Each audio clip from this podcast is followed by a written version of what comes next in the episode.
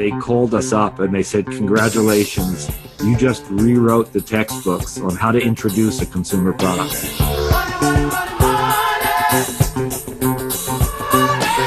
They started to wear it, and overnight, we became a $50 million business. One of the best things we did was to find the right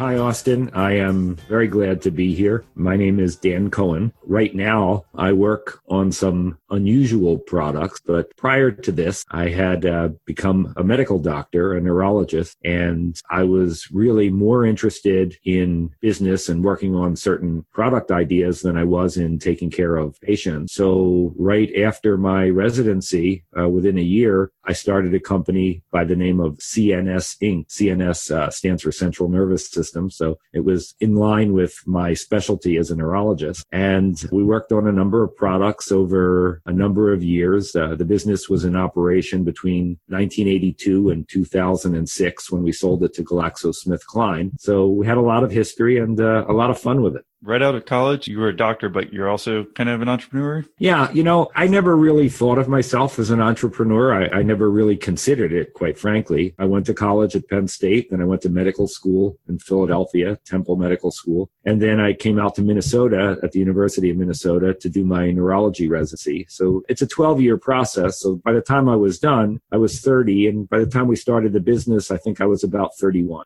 Okay, tell us about CNS, I guess, and growing from 31 to where you are today. Well, actually, CNS began at zero when we, we started out in 1982. We had some ideas. There were a couple of us neurologists. My partner stayed out in practice. I was the younger of the two of us, so I came in and did the business. When we started, our first idea that we thought was the most commercial was a brainwave monitor to help prevent strokes during high risk surgery. So we would actually look at the EEG, the electroencephalogram. And what we did is we were one of the early people to computerize that. So we took the information and we, and we put a picture of the of a, a head up on the screen and had little pie charts showing the different aspects. And we developed automatic warnings if there was a problem, particularly during open heart surgery where they use the bypass pump. Blood flow can be reduced to the brain, and also carotid endarterectomy where they have to clamp the major artery to the brain and hope that they get enough flow from the other side. So we started out with that project, and that was it was an interesting project in that we were able to implement it, develop a product. We validated it at the Mayo Clinic, and then we took it out in the market. I would go out with the salespeople for the first three months. You know, every week I was in another hospital doing product demonstration, and it was obvious to me after three months that this was going to be a total flop. Fortunately for the existence of the business, when I came back and reported this at a board meeting, my board of directors said, you know, what does he know? He's a doctor. He doesn't know business. And so they figured this guy probably just has the wrong salespeople or he can't sell himself. Let's just bring in somebody who was a well known salesperson at a big company and he'll solve the problem for us. That was the thinking. So what happened? Well, we brought in a really good guy. I mean, nothing wrong with the guy. He took over that project and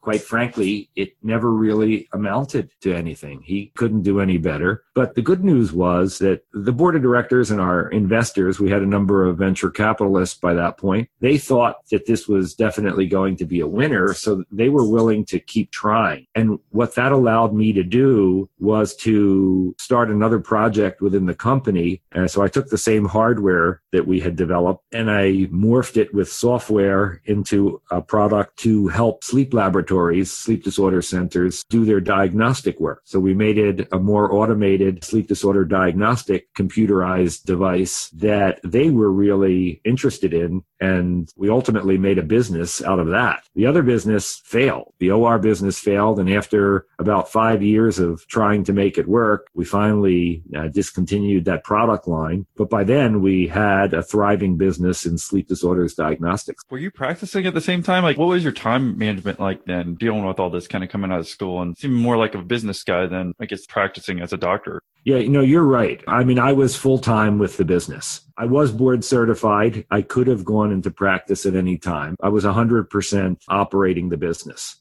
So when you're spending that much time doing it, so do you have to keep things up to make sure that you could practice if you wanted to again? Or since then, have you always been more on the business side? I was always more on the business side, but for some reason, you know, I never really considered going into practice, but I always did maintain my board certification. So if I needed to go into practice, I could. But quite honestly, even though I maintained my eligibility to do so, I don't know how well I would have been qualified, especially after, let's say, 20 years of doing that, because I really hadn't been practicing. And so I was away from the mainstream neurologic practice. So, what would you like to jump to next? Because it seems like you've got a lot of good stories for us today, for like for the entrepreneurs who are listening. What, what do you think would be most helpful on your experiences that you've had so far? Well, I think when I look back at those early days, I think one of the things that was important was developing credibility with my board of directors who were a lot more senior and more experienced than I. I mean, because they looked at me and they said, you know, he's a doc, he's not a business guy. I was really interested in this business becoming very successful over time. And so I wanted them to view me as more than a doc or a scientist or a guy who could also write software. I wanted them to look at me and say, you know, this guy can make good business decisions. It was really important for me to develop that credibility with them. And I think the way that worked out was by me being completely honest with them. It's like, for instance, going back to those early days when we had the operating room monitor, it would have been easy to say, you know, this is going to work. Don't worry. This is going to happen. But by me claiming three months into the selling process that, guys, this isn't going to work. And this is why it's not going to work. And, and I was brutally honest. I told them that people like the surgeons and the anesthesiologists, they didn't want something in the operating room that could actually document that it was their fault. this person had a stroke because uh, guess what? You left them on the pump too long. You had the blood pressure too low, or you didn't notice this or that. Our technology could actually assign blame. And once you realize that, then you realize this product will never be successful until these surgeons and anesthesiologists changed their mode of operation. And so it became very clear to me that this wasn't going to work. And so I was very honest with the board and I said, guys, I don't think this is going to work. I'm not opposed to having somebody that's more experienced at sales come in and take my place in trying to get this thing sold. But in the meantime, I'm going to develop another product. So if this guy can't make it happen, we still have a business. And I think the board was very impressed that, okay, you know what? He's getting out of the way. He's not making a big fuss over this thing. He's taking action to start another business within our business, just in case. And then when that other business worked out, it was like, hey, you know what? This guy just salvaged the company. And from their perspective, it was salvage their investment because, you know, these guys had put a fair amount of money into the business. And you know, like every investor, they wanted a return. What was the other product that you developed to make sure that the company was still okay? We developed a computerized product that took in all the data that they record in the sleep lab. Sleep labs were starting to develop back in the mid 80s. People were looking primarily at sleep apnea. So during a sleep recording, they look at EEG, they look at eye movements, muscle activity, they look at respiratory activity, EKG, blood oxygen saturation, because the major diagnosis that they're looking for is sleep apnea, obstructive sleep apnea. And so they have to be able to document that with all of those different parameters. What we did is we brought all that information in, we recorded it, but we also analyzed it for them because the typical analysis process afterwards was four to six hours of a technician, and we could reduce that to 20 minutes. So we developed a very nice cost savings and time savings device that allowed everybody to keep on schedule and, and get all the recordings analyzed the next morning. So our product was seen as a big benefit to the sleep labs. And so we right away in our first year of introducing that product, we outsold what we had sold in the entire operating room uh, monitor business. I imagine because the other product didn't work and it kind of assigned blame to those doctors, or are you trying to look for a product that would only make things more efficient and helpful, maybe not assign blame, it sounds like, that also help? Yeah, Austin, that's a very good point. You know, I learned from my mistake. We hadn't done a good job of analyzing how the market would view it because we only talked to people who already did monitor brain function, but we didn't realize that the vast majority of people would not be interested. So this time I was looking for something that all the docs in the field would say, yeah, this is a good deal. We definitely need this. So I made sure that the market would buy into it before we even developed it. And in fact, I went to 20 centers around the country and I said, I want you to buy this before this product's even done. And then you can have input. And I got 19 of them to buy into it and actually pay us in advance for a product that didn't exist because, you know, they wanted it so badly. Yeah. Then you had the proof of concept by having that as well. I guess if that would have happened with the first one, right, you probably wouldn't have had any sales if you were doing it with the other instrument that you created.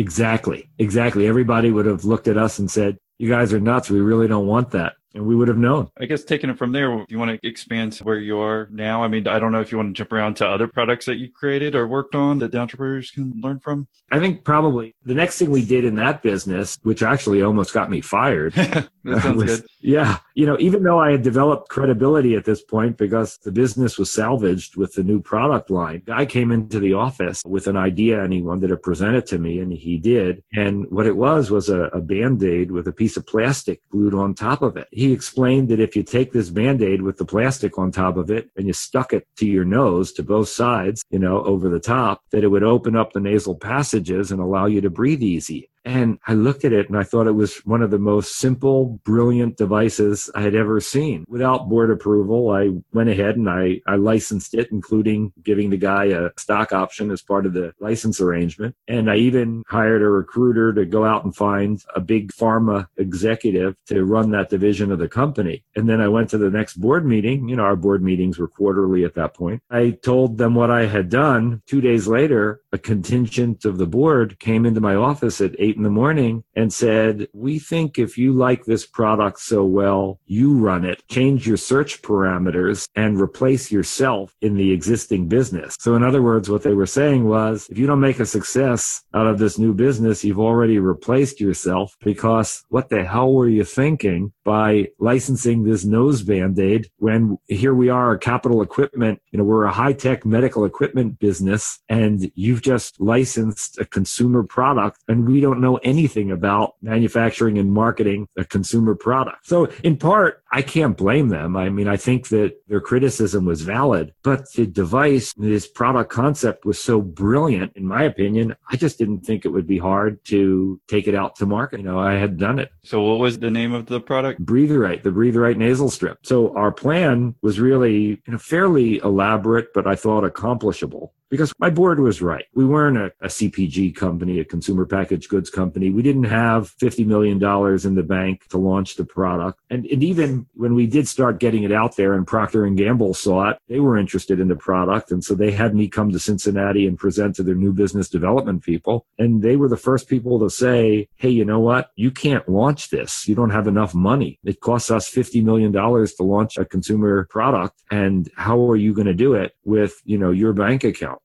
I think my board had a, a, legitimate concern, but what I saw in terms of an opportunity to launch the product, I figured I think we can struggle and find our way to get distribution. And once we get distribution, I think we can launch it using PR. So we set out to seed the media with press kits so that they would have it. We contacted 700 reporters. They all had our press kit. And then we introduced the product after we had 20,000 stores with the product in it. We introduced the product to football players. And sure enough, they started to wear it. And overnight, we became a $50 million business. It only cost us about a million dollars to launch the product, not 50 million. What point in time was this? I don't want to overlook the guy. Can you go more detail about the story about the guy approaching you, knowing how to approach you? And you're talking about licensing and giving him stock. Like, how did you know how to do all this? Well, I'd already done enough licensing work with our sleep disorders diagnostic products and enough distribution deals. So that wasn't an issue for me. I should drop back though and say this, especially for people that are thinking about starting a business. One of the best things we did was to find the right lawyer up front. And we found this guy, his name was Pat Delaney, and he worked at a nice sized legal firm in the Twin Cities where we were based. This guy was invaluable for me because, you know, at the time, I'd say he was in his late 40s. He had a lot of experience with entrepreneurs and new businesses. And this guy was probably my biggest go-to guy when I needed advice for one thing or another. He was my advice giver. He was my confidant and he was probably my biggest supporter too. He had an older brother who was a doc and he always said, know, I think doctors can be really good business people. And so he had a different viewpoint from the other business guys, particularly the, the VCs. And that was an incredible help. So Pat Delaney was a, was a huge help. He worked with me when we crafted all our different deals. And so, I, you know, I learned pretty well. And by the time Bruce Johnson, who was the inventor of Breathe Right, came to me, we were already a public company. So we had already gone public. And so I was used to a lot of legal dealings and, and dealing with investors and as well as board members and other business people at high levels. So I had a lot of experience early in the process. So when we cut that deal with Bruce, I mean, doing an option arrangement, a license deal was really no big deal. And Bruce had also retained a very good attorney. It was really four of us sitting in a room, me, Bruce, and, and each of our attorneys, and we hammered out the deal. It was fairly straightforward. Because yeah, I thought it, maybe it was just literally your third deal, I guess, because it was your the first one that you talked about that you saw writing on the wall probably wasn't going to work, and then you talked about the second one that actually worked out, made y'all money. Even if it was the third one, I'd be surprised that you'd be able to think that way. It was our third product line, but it was our, but in the sleep disorders diagnostics, in filling out that product line and doing a lot of deals and international deals for distribution. I mean, there was a lot of legal work that had been done and we had already been public. You know, we had gone through a number of stock offerings. So from a, a sophistication standpoint, in terms of those kinds of legal maneuvers, I was fairly experienced at that point. And when Bruce came in, we had been in business almost 10 years already. So there was a, a fair bit of experience uh, at that point. Do you want to talk a little bit more about the growth story there? I think in the the Breathe Right story was an interesting one because it was really setting up it was setting up for success believing we were going to be successful. I mean there was a lot of preparatory work. A lot of people think that that business was successful because football players started wearing it and then all of a sudden everything happened. that's that's really that's really not what happened. I mean, it's a feat to get a new product. I mean a new category, you know, of product into the drugstores for instance. Yeah, let's talk about that a little bit more. Because even if I look at the competitors, I really don't see any competitors to Breathe Right other than the CVS brand or the Walgreens brand. Right. Yeah, because nobody really made it, and we made it so big that there was no reason for a competitor to really come, and it was just private label. Plus, we launched it and we had patent protection for many, many years, so that kept others out of the market. But getting that distribution was a real feat. I mean, when I took the product on, and after we got FDA clearance so that we could actually start selling it, I made a rule inside the company, which was we are never going to sell this product direct to a consumer, even if a consumer calls us and we don't have distribution we're going to force distribution. And again, remember, this was before the internet was popular. This was before there were good direct means of selling. And what year was it? This occurred in 93. Okay. Okay. You just don't put it up on Amazon and then people can start ordering it and then you can do direct fulfillment. Okay. That didn't exist. Some of your audience might be saying now, so why should I bother listening? we wouldn't do it. We wouldn't do it the old way. But that's, that's not entirely true. You might start out going direct. It's like I'm going to launch another product it's a consumer product that I'm working on. And I'm not prepared to discuss it yet today, but I'm working on that product and I'm not going to put it at retail first. I will do direct fulfillment, but at some point when I want the brand name to be known, you're damn right. I want that thing on the shelf. Why wouldn't I want all of that present to educate the consumer? Because educating the consumer is really an expensive proposition if you're not going to be on the shelf when they're looking for something else. No, and I think we can definitely pull about creating another category. What happens to product that does create another category? Because we don't get to hear about stories a lot. So right, creating a category was very, very difficult the first thing I did, because a pharmacy can't order it unless a wholesaler carries, because all your pharmacies order from wholesaler, unless they're the big chains, and ultimately they're going to order from you direct because it's cheaper for them to do so. So in the beginning, you have to get all the top wholesalers to carry the product. So I went and I visited the top 10 wholesalers in the country, and every one of them rejected me. And their rejection was, look, why would we take you on when nobody's calling us to buy it from us? So we're only going to take you on after people start calling. And the, the big chains weren't interested because the, their comment was the same thing as uh, Procter and Gamble. It's like, you think you got any shot at making this a household item? You got to be kidding me. If it happens, we'll be glad to carry it. In the meantime, we're not going to take up shelf space with a product that nobody knows anything about. And so the first thing that we had to do was okay, I have to develop some level of consumer demand and then I have to force some pharmacies around the country to start taking the product. The first thing I did is I found a startup PR company that I knew I could get a good deal with. And I hired a guy who was going to do nothing but sit by a phone. And the PR company, I, we struck a deal where I said, look, I'm going to put $25,000 into this bank account. And every time you get me an interview on the radio, you can withdraw 250 bucks. So my 25,000 should get me 100 interviews.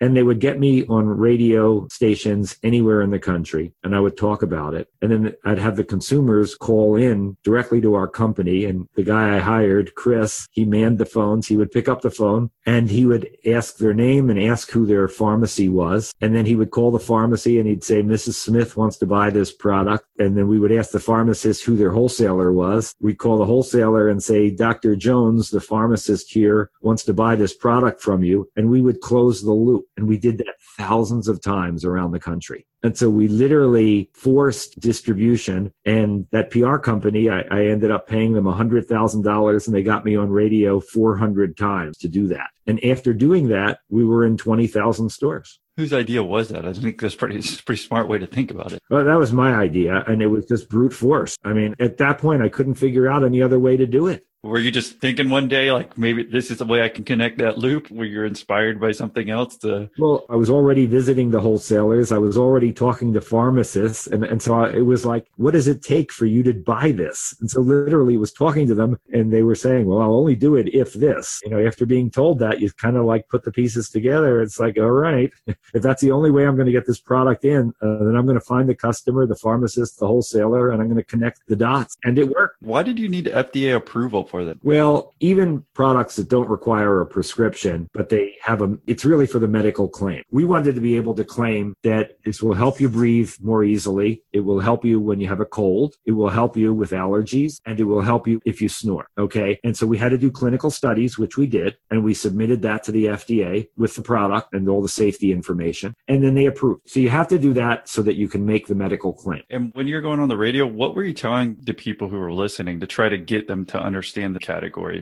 Well, I would describe the product and I would read them testimonials and I would explain how it worked. And there were always people that were interested because look, let's face it. I mean, it was a product that if they bought a box of 10 at the local pharmacy would only cost them five bucks. A lot of people just wanted to buy it from us. But again, we refused because we were trying to force distribution, force distribution. We were ultimately able to make that happen. The really scary part. I mean, this was probably the scariest part of the whole deal. We had done that. We had also called 700 reporters and gotten them to agree to take the press kit, not to do a story on it, but just to put it in their file. Because we told them that one day football players would be wearing this and they were going to want to write stories about it. So the scary part was, oh my God, now we actually have to get football players to wear it. We sent a case to every NFL head trainer and then the guy who was taking the phone calls from the, the people that were responding to the uh, radio interviews, I said, every week you have to contact every NFL head trainer and convince them to start using this on their football players.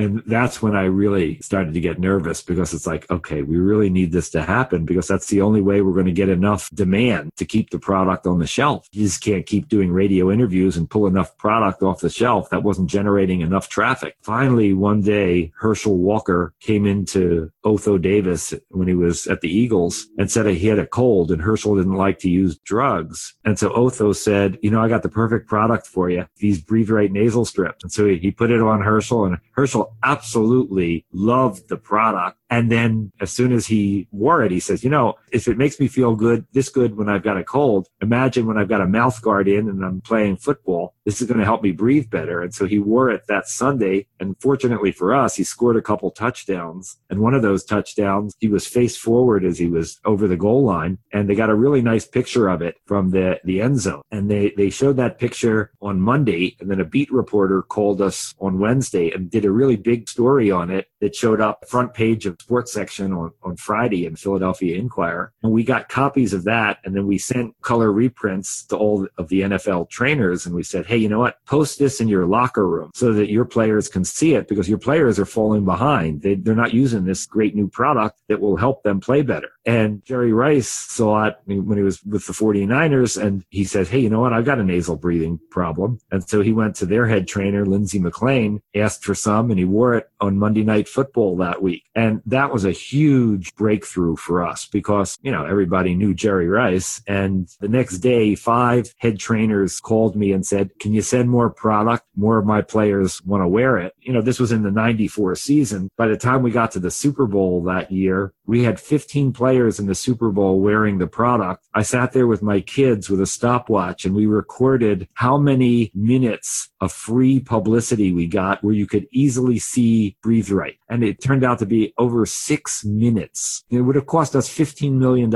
in advertising expense. And we got it for nothing. And we had not paid one of those players to wear it. You're not kidding. I just Googled Herschel Walker nasal strip. There's all these articles from even the mid 90s about y'all blowing up right from exactly what you were saying. And we're going to put those in the show notes so you can take a look. But yeah, no, that's amazing. What happened with the sales right after that? Well, we went from a very low level to an annual run rate of 60 million. We had so many orders that we couldn't fulfill them. We could fulfill right away about seven and a half million dollars worth of orders. And even that I had to fight for to have that much inventory because nobody in our company believed we would sell it. And we had orders right away for $15 million worth. And then there was just huge consumer demand. So the product took off right away. And I want to give one company some credit Procter and Gamble. They were really quite honorable. After that took off, they called us up and they said, congratulations. You just rewrote the textbooks on how to introduce a consumer product because literally we launched it with a million dollars worth of cost and they were so used to spending $50 million every time they launched a new product. That's pretty amazing. So what happened from there? So were you just head of the Breathe Right strip guy or, or were you looking at other products? I was still the chairman and CEO of the company, but I was running the Breathe Right business. But we did well that year. In 95, we did about 60 million in business. In 96, we did 85 million in business. But here was the problem. In 85, our domestic sales were flat. I'm sorry, 96. 96 versus 95, they were flat at 60 million. The, the additional 25 million in 96 came from international sales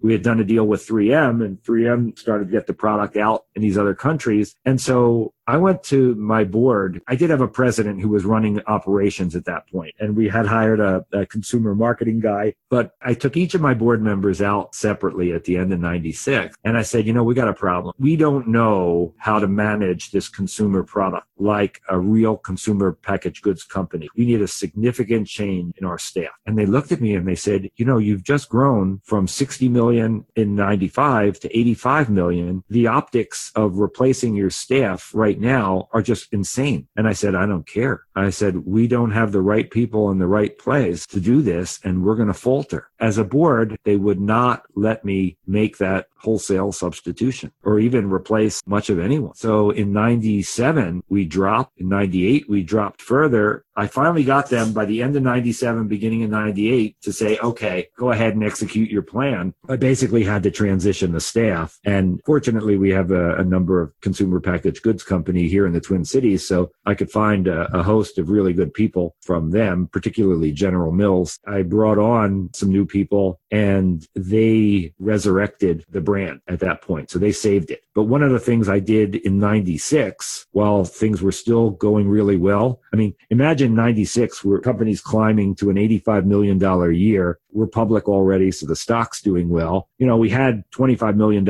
in the bank and we're operating exceedingly profitably. So we didn't need any money. So what I did was I said, okay, let's do another offering. And at first my board looked at me and said, what are you nuts? We got 25 million in the bank. Why do we need to go out and sell more stock? And I said, well, we got 25 million dollars in the bank. What if we have a downturn? That 25 million may, may not be enough to support our efforts. And I said, and anyway, look, the stock's at an all time high. Why not take advantage of that and load up on cash? In the end, there's really only two great times to do significant stock offerings. One is when you've got blue sky, you know, and you're essentially overvalued. The other is when you've already made it and you're at the front end of that big success where people are willing to give you a premium. We did an offering. We raised an additional $35 million. And so that gave us $60 million. And I'll have you know that there was a point in about the year 2000 when we only had 18 million in the bank. We needed all of that money to fully resurrect the brand. You mentioned Twin Cities a couple times. If people don't know or if they're listening internationally in Minneapolis, Minnesota, correct? Yeah. Okay. Yeah. And is that where you're out of today? Yes. And you were talking about in 98, they let you start implementing your plan. What did you see in the people that you knew you had to switch people in order to, I guess, keep growing? They didn't have a consumer packaged goods background and they didn't realize all the fundamental parts of the equation that needed to be dealt with in order to effectively drive brand awareness and sales. And particularly what we were really interested in is repeat use. I mean, we had a number of applications for the product in terms of how it could be used, but we didn't fundamentally understand what was driving the business and what was driving profit. And so we didn't have enough market research to really understand it. And therefore our advertising tactic weren't geared towards the aspects of the consumer that would fuel regular repeat usage for the best application. It turns out the best application was a better night's sleep. And so those people that were using it every night, they were the, the key people. And we weren't even making that claim. And we only understood that after we did enough market research to truly get down to the bottom of it. And that's why we needed the right people in the right places to carry the business forward. So are you still with the CNS today? No, we, we sold CNS in 2006. That was an interesting process as well. In 2004, well, in 2003, actually, you know, now that we had professionalized the company, the good news was we brought the right people in to resurrect the brand and to move it forward. The problem was I now had a group that made it impossible to launch new products. Fortunately, before they came on, we had launched another consumer product called FiberChoice Chew chewable fiber tablets. And that ultimately did well too with the new group. But after the new group was established and I was running the new products division, so I was evaluating new products and recommending that we take a look at this and that we try to launch that. These people were so professional that all they could do was find the negative. They never wanted to take any risks. So in 2004, I proposed to the board that with our current staff, if we cannot launch a new product by the end of 2005, that we sell the business because our shareholders deserved it. There's no sense in holding a business if we weren't going to be able to, you know, launch new products and grow the business with new products. And we clearly, with the group we had, so it was my challenge to them. I said, look, you got 18 months. If you can't agree to launch a new product by then, then we're going to sell the business. And I had the board vote on it, and that resolution was passed. And then by the time 2006 started and we hadn't signed up a new product to be launched, we set out to sell the business. You sold the business, and then did you just thought you're going to retire or what? I had already gotten involved in some other projects. I had plenty of stuff to keep me busy with, but I just couldn't see maintaining this business. So we, we hired the kind of investment banker who goes out and finds other companies that are good fits. And we had a number of companies bidding on the company. And at the end of the day, we sold it for $566 million to GlaxoSmithKline. And did you have equity? Oh, yeah, yeah. I had a lot of equity uh, still. You know, I mean, not a majority, nothing close, but enough where if I wanted to retire, I could have retired. What kept me going then? I had started another project. I had always had an interest in alternative healing methodologies. You know, I had seen a lot as a physician and I had read a lot that told me that there were a lot of things that could be done in medicine that weren't being done because people didn't understand them very well and they were hard to understand. And there wasn't technology to measure all of these things, but yet the results could be had. And so I started working on synchronized sound, vibration, and magnetic field therapy, basically to induce very deep states of relaxation and meditation. And that, what we saw, would also induce healing states. But I didn't want to turn it into a medical product because the FDA, FDA is tough to deal with on these kinds of alternative care products. So I was really mostly interested in doing these things to further my own understanding and offer it to people who were interested in, in meditation. And that product is available now. It's called the Soltec Lounge, S-O-L-T-E-C. So at you can actually see that product. We've continued to do interesting research in that area. We've made a number of fundamental discoveries that we're not talking about yet because we're still doing the research in order to be able to file all the necessary patents. I mean, some of the stuff we've found is really spectacular, but it's so weird and it involves so much study. It's so different from the way you think about medicine and, and how the body and the brain work that we need enough research to quantify what we're doing in order to file patents that are going to hold up international. And can you just give us an idea of how are you even able to come up with this concept and what, and what it does in general? Well, people had already developed a bunch of chairs tables that did sound and vibration. That is relaxing. Don't get me wrong. But that's, that's a very limited view as to how things really work. I mean, I'm sure you've heard the term, Austin, mind, body, spirit, right? Well, you know what your mind is. Or at least you think you know what your mind is. You know what your body is. But if I said define spirit, you'd go, oh, I don't know. I, that's kind of hard to do. I mean, could you? Could you define spirit? Me personally, I don't think I can, but I'm open minded and I kind of understand the concept, but it's kind of hard to define. I've read some books on it, but definitely I feel like you probably have a better definition than I could ever give. Well, you know, but look, it's really tough. I mean, and it, the reason it's tough is because we don't have any scientific instruments that really measure spirit. Some people can experience it better than others. Some people have certain receptive gifts or perceptive gifts that come via spirit and they can see auras and chakras and things like that. And I believe them. And so that they can visualize them, but that's not a diagnostic test as a physician, I can tell you that physicians in general don't like dealing with this. There's a well-known disorder called narcolepsy. Have you ever heard of narcolepsy? Yes. Yeah, it's a sleep disorder and, and people have sleep attacks. They fall asleep very quickly, very rapidly. That when they initially fall asleep, they move right into dream sleep versus the rest of us that wait 90 minutes. Uh, they also have a condition called cataplexy where with strong emotion, they, they have a reduction in muscle tone. It can be generalized or diffuse. And they also have what's called sleep paralysis, which is if they wake up out of a dream, they can't move for about 90 seconds. Okay. They're paralyzed. And it's just because part of their nervous system, this little nucleus in the brainstem stays active and it inhibits outflow of their motor neuron. You know, that's how narcolepsy is defined. But the truth of the matter is, if you go into a narcolepsy support group meeting before the doctor walks in, they're not talking about that. They're all talking about their out of body experiences. Okay. And you go, wait a minute, what the hell is that? What do you mean out of body experience?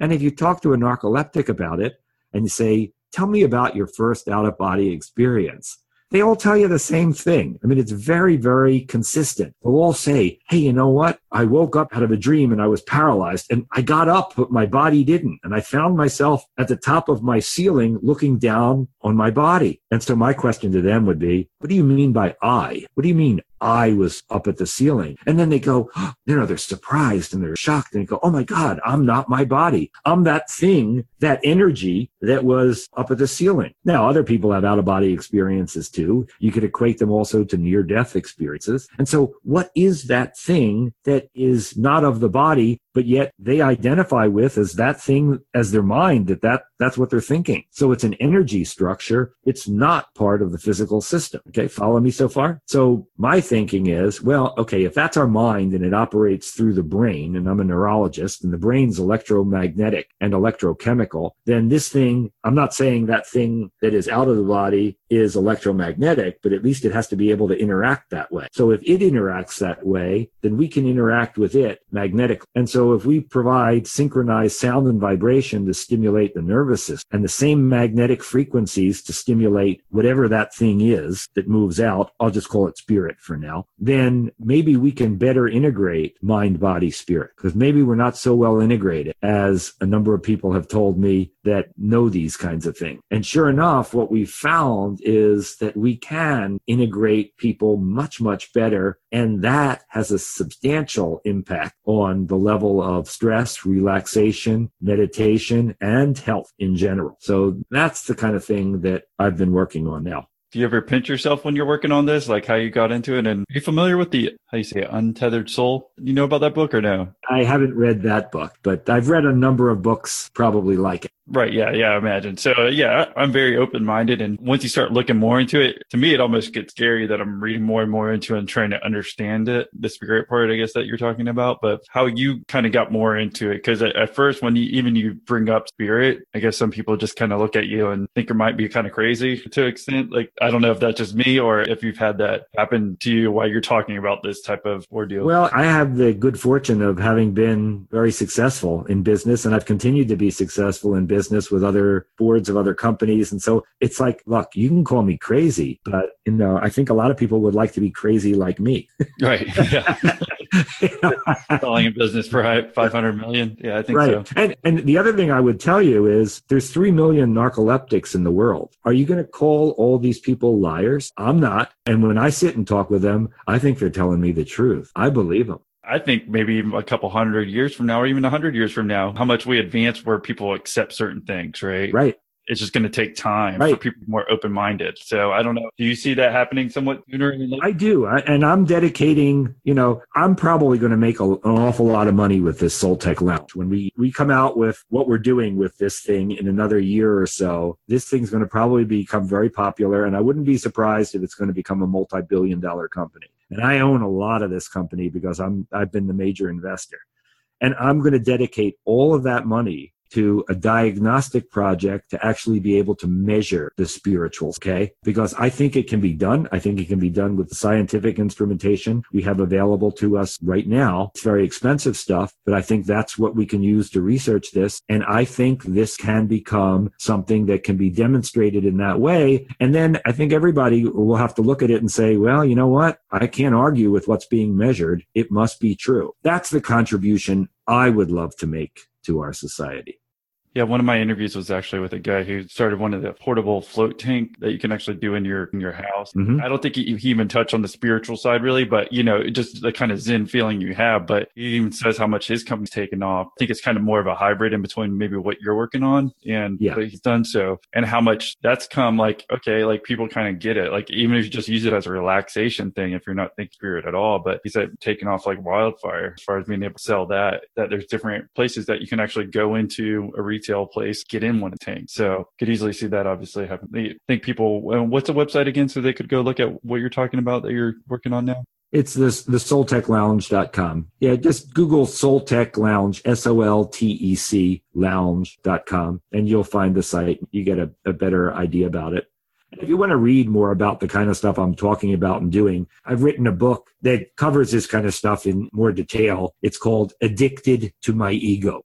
So, what's been the best part about everything that you've done? I think the, the best part is just having passion about what you're doing and being engaged thoroughly. And it's, it's not about the money. It's about loving what you're doing. And that becomes really infectious. And then what happens is you end up recruiting people that are similarly passionate and the relationships that you form are incredibly gratifying. And it just makes for such a much more enjoyable life. So to me, it's find something that you love to do and do that, then you're much more likely to be on your life path, which will be much more gratifying than if you're doing something you think you should do or other people think you should do. Yeah, no, I think that's a really important part that, you know, leaving us with those kind of like words of wisdom there. I mean, we didn't get a chance to talk about it. I think I said briefly. Was there anything else that you want to talk about if you have a few more minutes? A lot of people that are in the business world operate from their head. It's all about thinking. And what I've learned in all of these projects that you're much more likely to be successful if you also learn how to feel. Because when your feeling nature gets better and better, instead of thinking, you start to experience knowing. Knowing is a felt sense, not a thought sense. Knowing is not something you develop by thinking. It's something where it everything just feels right and I know the path I'm supposed to be on or I know the right decision. And so if you can be making your decision from that knowing sense as opposed to thinking, the odds of you being correct are way, way better.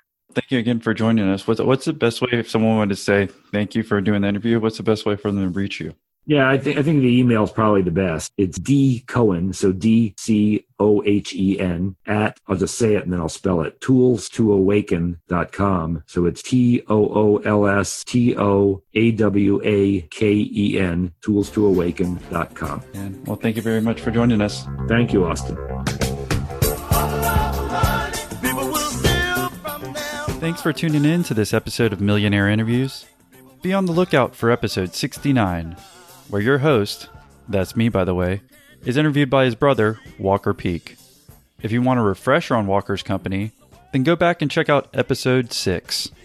As always, thanks again for being a subscriber to the podcast. We really appreciate it.